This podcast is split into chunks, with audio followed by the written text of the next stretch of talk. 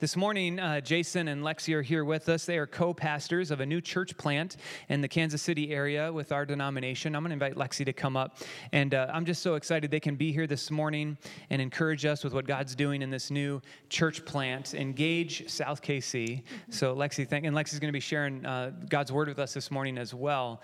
But just wanted to let you hear a little bit about their church, and then we're going to pray for them as we continue to worship together. So, Lexi, tell us about this new church plant and sure. kind of the vision you guys have for it. Thanks for having us here this morning. We're kind of a non traditional church plant, and our rhythms we meet on the first and third Sunday of the month for worship. And then the rest of the month, we're out serving in the city, and lots of great things have happened from that. This year alone, we've served thousands of meals to the houseless. We're working in the areas of racial reconciliation. We're kind of home based out of the Waldo Brookside area, but we're focused in on the Troost corridor as our ministry area. Our vision is that we're inspired by Jesus impacting our city and the world. And we do that by living by faith, laboring in love, and enduring in hope. We're going to have four main intersections that we're focused in on the intersection between urban and suburban life, which truly, Troost is that intersection where you go from urban to suburban or the other way around, depending on how you're traveling.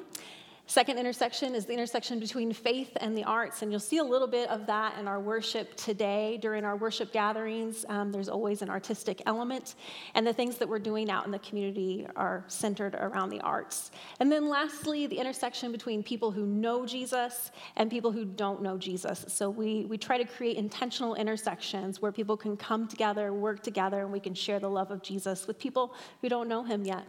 So that's who we are. Thanks, Lexi. So uh, I just want to encourage you afterwards, come up to Lexi, your husband Nathan's here, or Jason and Jillian was here last week leading us in worship, and come up to Lexi or Jason and ask them about the church. How can we encourage them? How can we support them and be with them in it? And uh, it's just exciting to be able to partner in this new thing God's doing in our community. So let's pray for Engage South KC and pray for the rest of our time together. Will you pray with me? Father God, we're so thankful that you are present with us this morning that you have encouraged us as we've seen uh, Caitlin uh, be baptized and, and the transformation you're doing in her life. Lord, the ways you are working in our hearts as well, and how you are drawing us together as your church. Father, we thank you that we get to see um, your kingdom expanding. And I, I'm so thankful for Lexi and for Jason and the work you have called them to in planting this new church. And I just pray that you would be encouraging them, Lord, that you would allow them to see that you are gathering people um, to engage in your kingdom work in our community in, in South KC, Lord. We pray especially for those who um, are not experiencing the new life they can have in Christ, that are unaware of what Jesus has done for them. Uh, that they're probably aware, Lord, that you're there, God, that you're around, but they may not know how to engage with you or know you. And I, I pray that you would help uh, Lexi and help Jason as they lead this congregation, this, this uh, community, that they might encounter people and, and draw them close to you that, uh, that new life and, and transformation can be our celebration, Lord. So we thank you that we can be together this morning. We continue to offer this time to you, invite you to speak to us, encourage us, challenge us, and draw us close to you. And it's in Jesus' name we pray. Amen. Amen. Well, I want to I want to say thank you to you. I'm Jason. I'm the co-pastor of this church, and I've also been the interim worship leader here for a while, so you guys kind of know me, but you get to hear a little more about what I'm doing when I'm not doing this. Um, so we're going to begin this morning our, our traditional kind of sermon time. We'll begin in a, a non traditional kind of way. We're going to dwell with the scripture today, sit with the scripture, and give you some thoughts to ponder, um, just some ideas to think about as we sit with the scripture. So, our scripture today is the story of God preparing his people for the Passover which the Passover, that's actually a pretty good it's a pretty good description of exactly what this was. The Passover was God passing over. And what that meant was big trouble for Egypt, as Pastor Nate has been talking about in previous services, because Pharaoh, who was the leader of Egypt, had refused to give in to God. He'd hardened his heart. He refused to release God's people from slavery and from oppression. He'd had multiple chances to do this over and over again, and over and over again, he would not relent. And so now all of Egypt and Pharaoh himself would see just how far God was willing to go for his people, just how far God was willing to go for freedom and redemption and salvation and reconciliation and ultimately new life for God's people, which is what they needed and is what they would receive. And my guess is when we think about words like slavery and oppression, we, some of us, we can't necessarily relate to those words. But think about this slavery and oppression are awful, awful, terrible things. We can all agree on that. But they're really just symptoms of something else. And that something else is fear. I had the chance to go down to the Auschwitz exhibit, which was down at Union Station. If some of you may have gone to it, if you did, you realize that the people that put that, that together, they did an amazing job of portraying a very tragic truth. And that truth was that Hitler used fear of the Jewish people and others to spread his web of hatred and death. It, it, was the fear that Pharaoh had of the Hebrew people that led him to be to harden his heart to God. We see so many symptoms today of fear in our culture, don't we? So we may or may not feel like we can relate to symptomatic things like slavery and oppression. Unfortunately, some of us can. But we can all relate to fear, can we not? We can all relate to fear. So, as I read this scripture, I want you to think about this question today How is fear standing in the way for you of new life? How is fear standing in the way of new life? And my thought for you to ponder is this it's the ultimate beautiful irony of God's story. See, there was no real threat behind the fear that Hitler was spreading. There was no real threat behind the fear of Pharaoh. The only one to fear is God. And God is the one who over and over and over and over and over and over again says, What? Don't be afraid. Don't be afraid. Fear not. So I'm going to ask you as I read this scripture to close your eyes. And I don't want you to close your eyes because I'm trying to do some spiritual magic trick. The reason why I want you to close your eyes is because I want you to engage the part of your brain, your brain that creates pictures as you hear words. I want you to see the preparation for the Passover. I want you to ponder that place where the reverence of God eclipses all other fears that place where new life is waiting. So I'm going to ask you to close your eyes as I read this scripture. This is Exodus 12, 1 through 13 from the message. God said to Moses and Aaron while still in Egypt, This month is to be the first month of the year for you. Address the whole community of Israel. Tell them that on the 10th of this month, each man is to take a lamb for his family, one lamb to a house. If the family is too small for a lamb, then share it with the close neighbor, depending on the number of persons involved. Be mindful of how much each person will eat. Your lamb must be a healthy male, one year old. You can select it from either the sheep or the goats. Keep it pinned until the 14th day of this month and then slaughter it. The entire community of Israel will do this at dusk. Then take some of the blood and smear it on the two doorposts and the lintel of the houses in which you will eat it. You are to eat the meat roasted in the fire that night, along with the bread made without yeast and bitter herbs. Don't eat any of it raw or boiled in water. Make sure it's roasted, the whole animal, head, legs, innards. Don't leave any of it until morning. If there are leftovers, burn them in the fire.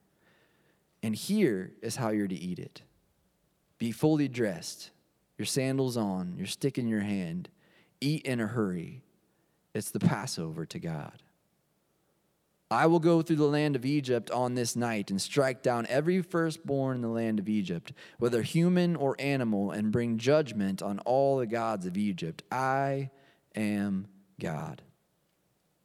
The blood will serve as a sign on the houses where you live. When I see the blood, I will pass over you. No disaster will touch you when I strike the land of Egypt.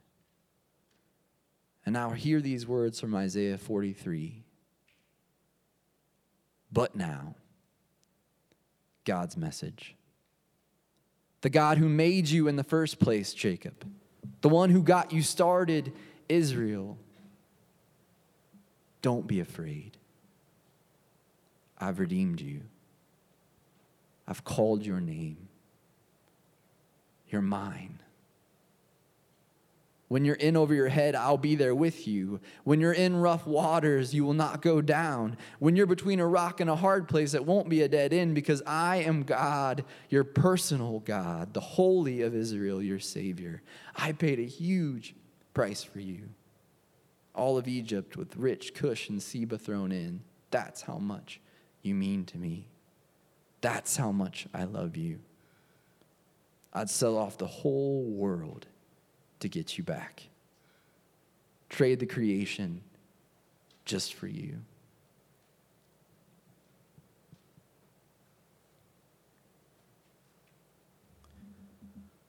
We're going to sing a song in response to what we've heard and seen.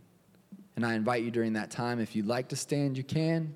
If you'd like to stay seated and reflect on what you've seen and heard, you can do that also.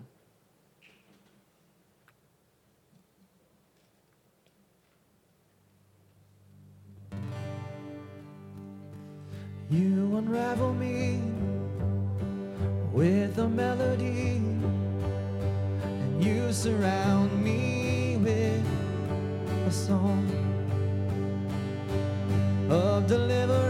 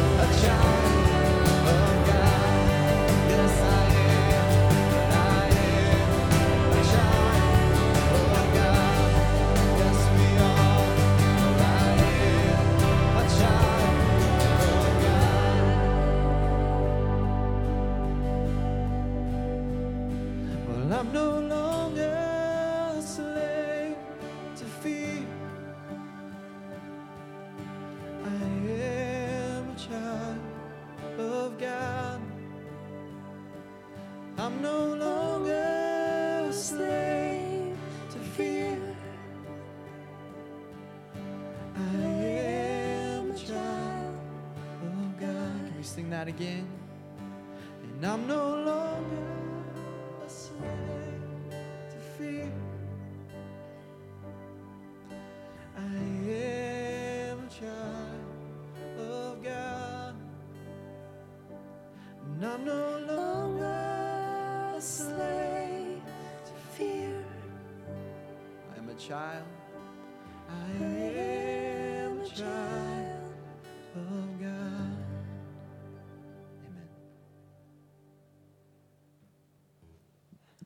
want to share with you today the story of a country in crisis. A deep sense of hopelessness had settled in across the land. And the people were experiencing political oppression and religious persecution. And at the hand of a corrupt, hard hearted leader who was far from God, the people suffered. There was a water shortage. Disease had struck the livestock. A natural disaster and bugs took out many of the crops. And across the country, people were struck with great ailments that weren't curable or understood. Darkness had settled in across the land. And now this country's leader was faced with making the right decision by ending an era of corruption and persecution, or refusing to change and being responsible for the death of thousands of people. And this leader chose wrong. He refused to choose freedom over slavery. And that night, the Spirit of God swept through every household that was not marked with the blood of the Lamb, and every firstborn child died. And as heart wrenching cries went up across the land, the captives were set free. An era of injustice suddenly came to a halt.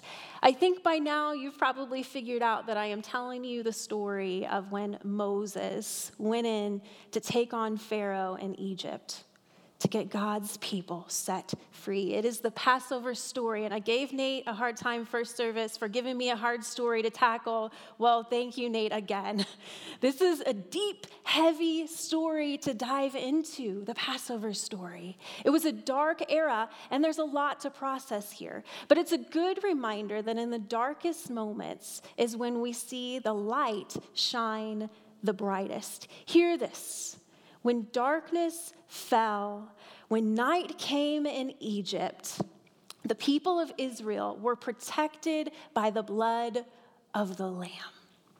And I would guess that as I told you this story today, you could easily see it in modern times. You could easily see current circumstances over the circumstances in this story. Because in the last 20 years alone, we've seen a lot of dark times in our country, haven't we? We've seen a lot of dark times across this world, haven't we? But guess what?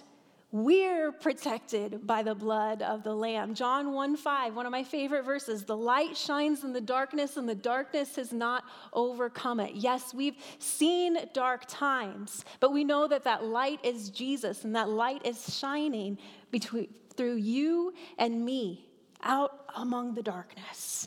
You see, the blood of the lambs on the door of the Israelites was standing in for the blood of Jesus that would eventually set us free and clear away that sin that kept us from being close to a holy God. So do not give up. Do not fear. The season feels dark because it is a dark season, but you and I, because we're walking in relationship with Jesus, have been marked safe. We've been marked for an eternity with God, and that's something to celebrate. And as we walk in that authority, as we walk in that assurance, we have the hope of Jesus. And I think there's some things that we can learn as we walk in that from the story of Moses taking on Pharaoh. There are two words that I used for my sermon title today, and they're the two words, if you remember nothing else that I say today, that I want you to remember. And those two words are it's personal. It's personal. Uh, a fellow pastor recently shared her experience of working through the Passover story with a group of Bible study students. And as they were wrestling with this idea of the firstborn children in Egypt dying, a well meaning young lady offered up this solution. She said that the Egyptians should not take it personally that that happened. And I truly believe that this young lady was well intentioned. She meant well by that comment. But here's the thing it's not accurate or beneficial to take the personal out of the Bible. Her, her statement actually reminded me of a movie. Has anyone seen You've Got Mail? Anyone? I'm going to give a quick recap for those of you who have not seen one of the best movies of all time, which you should go watch this afternoon, because it talks about bouquets of sharpened pencils and it's a perfect movie for the fall. So here's the deal Meg Ryan's character owns a bookstore called The Shop Around the Corner. And Tom Hanks's, he owns this bookstore that's called uh, Fox Books. Big Bad Fox Books is how they joke about it in the story. And Fox Books puts The Shop Around the Corner out of business because he's got cheap prices and good coffee, as he likes to say. So after the shop around the corner goes out of business, Tom goes to visit Meg's character to make her feel better about her mom's bookstore going out of business. And he says to her, It's not personal. It's just business. And she responds back in one of the epic lines of the movie, and she says, Whatever else anything is, it ought to begin by being personal. And I think that applies to this story too. We live in a society that chooses not to take important things personally. We take lots of things personally, but we don't necessarily take important things personally. Drought and water restrictions in California, I mean, that's concerning, but it's not personal because it's not affecting us, right? Devastating earthquake in Haiti, that was sad, but it wasn't personal. How about the 25 million victims of human trafficking across this world? I mean, I don't know anybody who's personally been trafficked. Do you? How about this? Racial injustice. It's not personal, it's not the answer for today's issues that plague this world, and it isn't the answer for the Bibles either, my friends. It communicates something about God that we do not intend to communicate. Because the Bible is the story of a God who, from Genesis to Revelation to today, is striving to be in personal relationship with us. The, through these stories that we read in the Bible, and even today as we interact, He wants to be in relationship with us. I love the fact that Jason chose Isaiah 43 as an opening scripture for us to dwell on. And we didn't like pre orchestrate that. I was working on my sermon and I came to like, it's personal. And God told Jason, this is the scripture. And it just so happens that it talks about a personal God in this scripture. So I want to remind you what it says. It says, When you're between a rock and a hard place, it won't be a dead end because I am God your personal God, the Holy of Israel, your Savior. I paid a huge price for you. All of Egypt with rich Cush and Seba thrown in. You see, this is a huge price. It wasn't a light decision that God landed on when He went in and freed his people in the way that he did. It was personal to God that the people of Israel, the nation that would eventually raise up his son Jesus, were taken into captivity and were being mistreated, were being held in slavery. That was personal to him. And Pharaoh was repeatedly given opportunities to let the people go. Remember, our kids sing that song, you know, Pharaoh, Pharaoh, let my people go, right? He was repeatedly given opportunities to let the people go, and he didn't. The situation was personal. And we see in Isaiah that it was costly too. It wasn't taken lightly. Now, what about Moses? We remember that Moses was born into an Israelite genocide, right? Pharaoh had ordered that the midwives go in and they kill the newborn baby boys, and the midwives didn't think that was a good idea to handle the babies in that way, so they didn't do it. And so then the Pharaoh's backup plan was hey, okay, we're gonna take the boys out and we're gonna throw them into the Nile River. Oh, not my phone. Okay. throw them out into the Nile River. And after escaping certain death, right? Because his mom threw him in a basket and he floated down the river and he was rescued by an Egyptian. Moses was raised into an Egyptian family, so it was personal to him as well. He had personal connections with the Egyptians, and then he had personal connections with the Israelites as he saw his family of origin being abused, taken into captivity in the Egyptian slavery system. You see, throughout time, we've seen God raise up to protect his people, taking it as far as sending his son Jesus to die on the cross for us in order to come into a personal relationship with us. And while the Israelites were marked with the blood of a perfect lamb, we are marked by Jesus as part of the family of God. And while Moses had God speaking to him and guiding him, we have the Holy Spirit working in and through us, guiding us as we go about the Lord's business, don't we?